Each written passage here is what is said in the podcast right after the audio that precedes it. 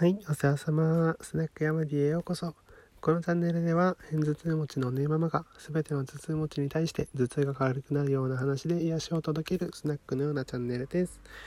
さあ、えっとですね、それでは、えっと、ちょっと前回まで、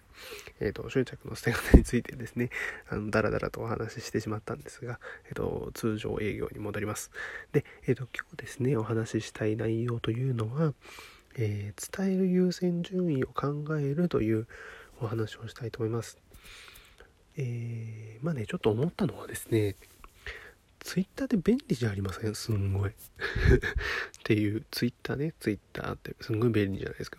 あとね、なんか ライン、ライン の、なんだっけあれ、ライン のタイムラインとかも多分そうですよね。あの、つぶやけるじゃないですか。でめちゃくちゃ早く発信できます発言できますよね、まあ、つぶやきとか言ってますけど結局発言ですよねこれって。でもこれ気をつけないといけないなと思うことがあって、それをちょっとお話ししたいと思います。それはね、何かっていうと、自分にとって何が一番大事なのかっていうこと、何が最優先なのかっていうことです。まあ、どういうことかというとですね、自分が感じたこととか思ったことをみんな 発, 発信してるわけですよね。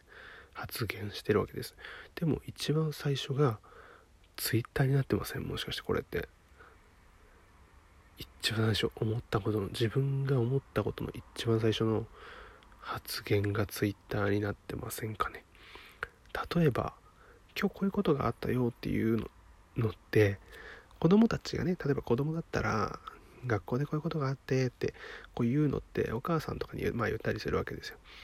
でそれってお母さんに真っ先に伝えたいからなんですよ。こういう反応するかなとかね、あの聞かせたい、安心感があったりとかね、するわけです。でそれを含めてもう一回聞きますけど、思ったことを一番最初に発言するのがツイッターになってませんかっていうことですよ。ツイッターじゃなくても、まあサロンでもね、いいしミクシーでも何でもいいですけど、あなたにとってそれが一番本当に一番最優先ですか？大事ですか？ということ。ツイッターで今日の予定をつぶやいたりするのを、まあ、よく見ますけど、本当に予定を共有すべき人って他にいないですか？変な話ですけど、まあ、誰でもそうですけど、やっぱりね、大切な人からのニュースは誰よりも一番最近に聞きたいし、言ってくれたら嬉しいなと思うんですよ。で、そういうのって伝わると思うんです。その人にもね、大事な人にも。そしてこれにはね、もう一つ意味があって、自分のね、心に聞くんですよ。聞くっていうのは効果があるってことね。あのー、ずっとね、毎日最優先でツイッターに伝え続けることによって、自分の心がね、あ、私はツイッターが一番大事なんだっていうふうに思ってしまうんですよ。毎日毎日ツイッターに誰よりも早く つ, つぶやき続けることによって自分の心が勘違いしちゃうわけですよね。ツイッターに本心をさらけ出す場所であって、家族には言えなくなってしまったりするわけです。それでいいのかなっていうことです。もちろんそれでいいっていう人もいると思います。こうね、逃げ場としてね、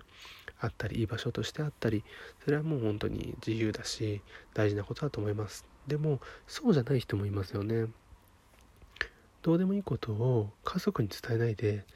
間違えてツイッターに書き込んでしまっている人がいます。ね、もしそうなら逆の行動をとりましょうっていうことです。一番最初に家族に伝えるようにして、そしたらもしかしたら、もうつぶって、ツイッターにはつぶや書かなくてもよくなるかもしれないんですよ。でも大切な人をきちんと大切にすることができるようになると思うんですよね。うん、それってフォロワー数とかにはもう変えられないものじゃないかなと思ってちょっとお話ししたかったんです。はい、そういうお話でした。なので今日は、えっと、伝える優先順位を考える。これは内容じゃなくって伝える人、伝える場所の優先順位ですねを考えてみませんかというお話でございました。最後までいらしてくださりありがとうございました。じゃあまたねー。